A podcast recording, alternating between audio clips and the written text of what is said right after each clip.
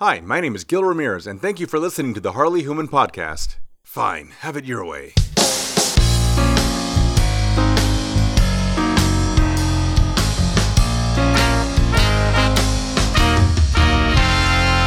They used to say to keep the devil away, to stand by your rights, not be tempted by the night.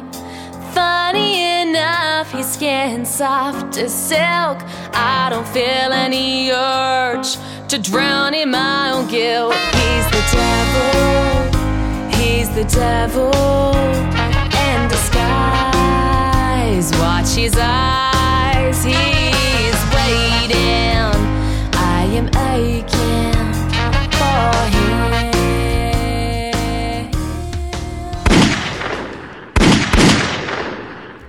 The Umbrella Corporation is nothing more than a front to cover up the oldest of raps, jilted romance. You've got to be kidding me.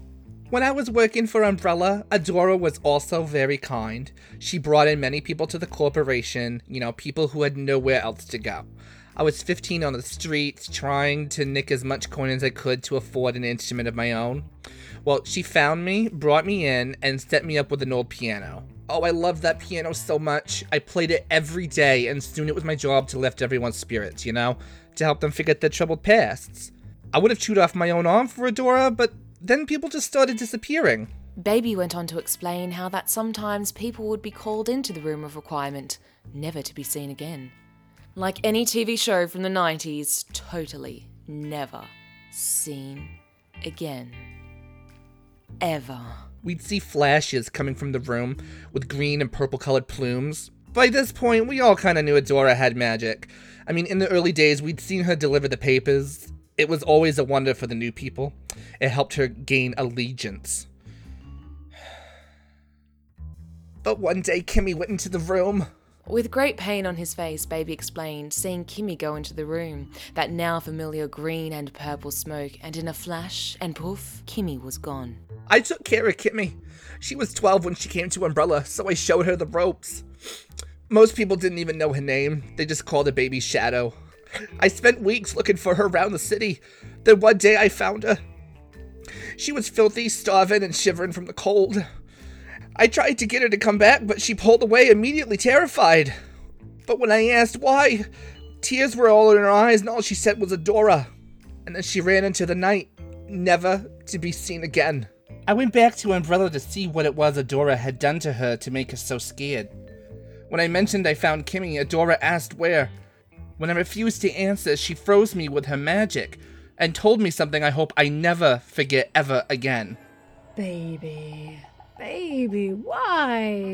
Why did you have to poke your nose into things that were none of your business? Have I not treated you with the utmost kindness? Have I not taken care of you for the past 5 years, asking nothing in return? I'm going to tell you something. Because, frankly, I am going to wipe your memory of Umbrella after this anyway, but... well, you see, I used to be in love. Man, unlike any other. He taught me how to use magic, and I taught him passion. And when we were together, the earth moved. Do you have any idea what it's like to be involved with something that powerful? To be... No. No, of course you don't. You're just a street rat. You see, Baby, from time to time, I have to send people to see what he's doing, to make sure he's not destroying the world. And to do so, I need to be creative. So, I turn people into rats. With the promise that I will turn them back if they spy on him and return to me with information. And a couple of times they actually do return. They do, but usually they don't. And sadly, those who do are often tainted and need to be cleansed. And very sadly, Kimmy was one of them. I'm sorry about that. Truly, I am. But, you see, as I was trying to help her, she got away. Oh, now you tell me that she is back in her human form and afraid of me. Oh, he is stronger than I thought. Oh, I guess it's time that I meet Vincenzo. Oh, no, baby. It was such a pleasure knowing you. Truly, Mr. Gallagher, you were one of my favourites. But, c'est la vie. Goodbye. Obliviate. Things are a little bit hazy after that, but I never had trouble finding work. Built up quite the reputation, if I do say so myself.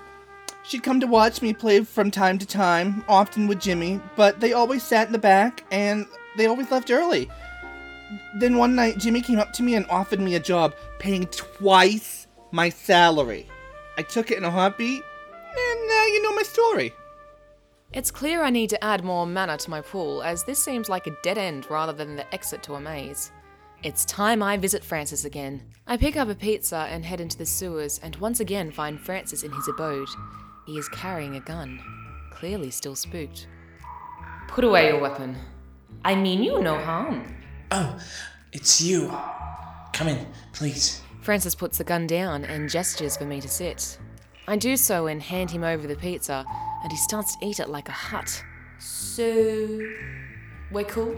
Yeah, we're cool. Baby explained everything. Good. Glad to hear it. I do have some questions about Adora. Francis pauses for a second, but goes back to eating the pizza. Something about that name struck him like thunder. One could say he was thunderstruck. Man, there is a song lyric for someone with an accent like mine to sing. We should get someone on that. Maybe in the finale. Adora is a name that's popped up a bunch in my line of work over the last 8 years, but never much beyond the name. There is one thing I remember. Dice. She doesn't like dice. You can get them from an old shopkeeper just above me on the street. I remember the Viper rolling dice in the same area. I wondered if she knows about this weakness. Thank you, Francis. You have been most kind. One last thing. Baby mentioned he got his memories back when he was talking with you. Did anything weird happen that would have caused this? Is that what happened? See, we were just cleaning up, and then he grabbed his head and ran out of the bar. I figured that was my clue to leave as well, so I just came back here. I nod a thank you to Francis and head above ground and easily find the shop he was talking about. It's a very small shop, no more than 3 feet in any direction. In front of the very old shopkeeper was an assortment of items. Paper clips, old trading cards from back when the city had a baseball team. Bunch of bumps. Some jade cat figures, incense, and a single set of dice. I point to the dice and he lifts his hand and he shows me 3 fingers. His only 3 fingers. This guy has clearly had a few unboxing videos gone wrong. I hand him the requested cabbage and he hands me the dice. As I walk out of the shop, he laughs a weird and creepy laugh.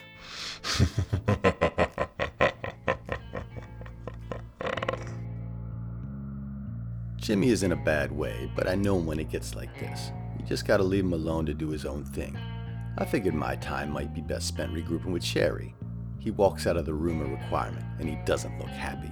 Hey, Cherry. Walk with me, but stay quiet for a bit. We need to talk. We walk away, and I turn back into the room a requirement. Adora is staring me down some kind of fierce. Confused, I turn back and keep my eyes forward. Cherry leads me outside the HQ, turns a corner, and finally speaks. Fuck Adora! I'm done with this shit! Whoa, big man, what happened? She turned me into stone and told Harley something she had no right to know. Wait. She turned you into stone? As in you weren't able to move or nothing? Yeah, and the only reason I am free to move around again is she's forcing me to do something very dangerous. She's gone too far. You're a right-hand man and she treats you like that? Fuck Adora indeed. I have seen enough shady shit at Umbrella to concern me over the years, but Cherry? Who's next? Jimmy? Me? I start to head back into HQ when Cherry grabs my arm. Wait a second. I waited in the alley outside of Umbrella for any sign of where Harley may be when Cherry and Ray burst out of the door. I tuck a little deeper into the shadow. Not that they will ever see me. Muggles. Both of them seem pretty riled up. Excellent. I love it when I get under people's skins. Cherry looks around, then, strangely, right in my direction. I am sure it was dumb luck, but he grabs Ray by the arms and pulls him around the corner, and I hear them walking away. I highly doubt that they will be going to see Harley, and I am a little confused of whether or not he sensed me. Impossible. Cherry is as dumb as rocks. Loyal, but an idiot. Anyway, I continued my surveillance when out walked Jimmy. I forget my objective for the time being, and I start following Jimmy. I have stalked these steps over the last 4 years. He usually heads back to our old apartment, pours himself a whiskey, lights a cigarette, and stares out the window.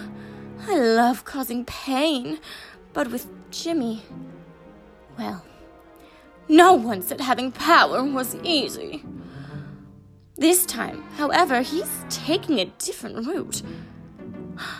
I know where he's going, and I don't like it. I follow him through a few alleys into the seediest part of town. He opens the front door of the apartment building, the lock clearly busted in years ago. He climbs up the stairs to the 3rd floor. He approaches the door. Harley's door. He looks conflicted. He raises his hand to knock, but stops. He contemplates, then decides to leave. Harley isn't there. I checked earlier, of course. But why did Jimmy come here? And why was he acting all coy? I really don't like this. You think Harley and Jimmy? Rage fills my mind as Jimmy leaves the building. If Jimmy came here, then he must have expected her to come back at some point. I really don't like this. This is where I will lay my trap, and thus this is where Harley Hooman, private investigator, dies.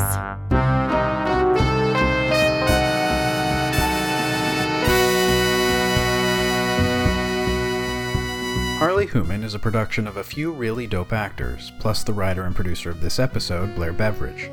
The voice of Harley is Tyrolin Puxty. The voice of Adora was Paula Rhodes. The voice of the Viper was Dayeanne Hutton. The voice of Ray was Jeff Mueller. Voice of Cherry was Gil Ramirez. The voice of Francis was Classy Don, and the voice of Baby was Joey Couture. Original music by Tyrolin Puxty, and a variety of background music by various artists, including Kevin MacLeod. For all information on Harley Hooman, please visit harleyhooman.com.